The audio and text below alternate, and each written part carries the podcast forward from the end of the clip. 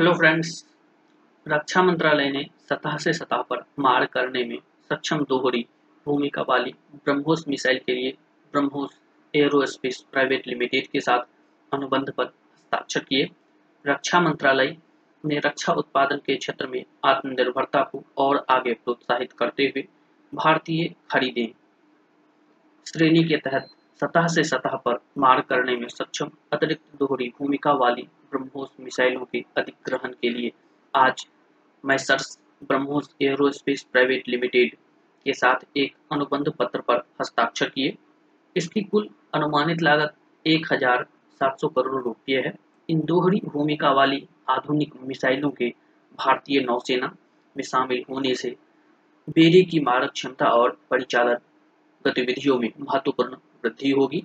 यह उल्लेखनीय है कि BAPL भारत तथा रूस की साझेदारी में रक्षा मंत्रालय का एक संयुक्त उद्यम JV है, जो नई पीढ़ी की सतह से सतह पर मार करने वाली मिसाइलों के निर्माण और उन्हें अत्याधुनिक बनाने में महत्वपूर्ण योगदान दे रहा है।